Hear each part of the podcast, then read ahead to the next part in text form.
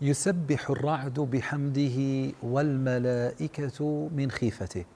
The thunder praises its Lord out of awe for the Lord, and so do the angels.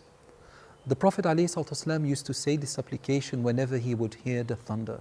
But before we go back to the reason why he would say this, there is something amazing that we seem to find behind these words of the Prophet ﷺ or behind this supplication. It is actually how can an angel that is this large, this immense, be in awe for its Lord, while people like ourselves, myself included, may sometimes not be as God conscious as we would like. The Messenger وسلم, said, Some of the angels were created, their feet are on the face of the earth, while the throne rests on their heads and they say, Subhanaka, O Allah, you are praised. The Prophet ﷺ said, Allow me to tell you something more about the carriers of the divine throne. And a bird could fly between its earlobe and its neck for over 100 years. And the Prophet ﷺ spoke about angels who are in sujood from the very day they were created. And on the day of judgment, the command will be given that they raise their heads and they will say, Subhanaka ma abadnaka haqqa ibadatik. They will say, Glory to you, O Allah, we have not worshipped you the way you should be worshipped.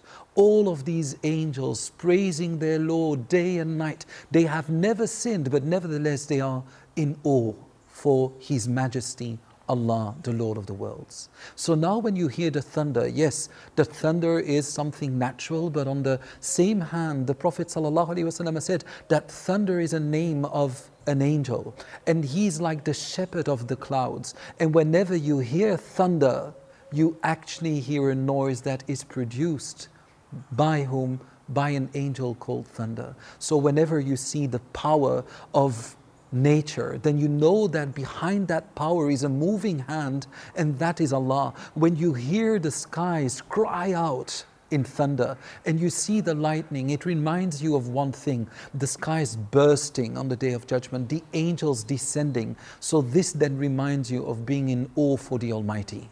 So, now when you hear thunder, we don't tell you to shy away from thunder. We're not saying that you should run away from it or fear it but rather it should be a reminder of something far bigger, something far more dangerous, and that's returning to Allah Yawm al Qiyamah, and also that there are angels who have never sinned but nevertheless fear Allah, while a lot of people sin but do not fear Him.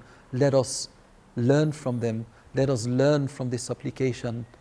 يسبح الرعد بحمده والملائكة من خيفته the thunder praises its Lord out of awe, and so do the angels. Walhamdulillahi Rabbil Alameen.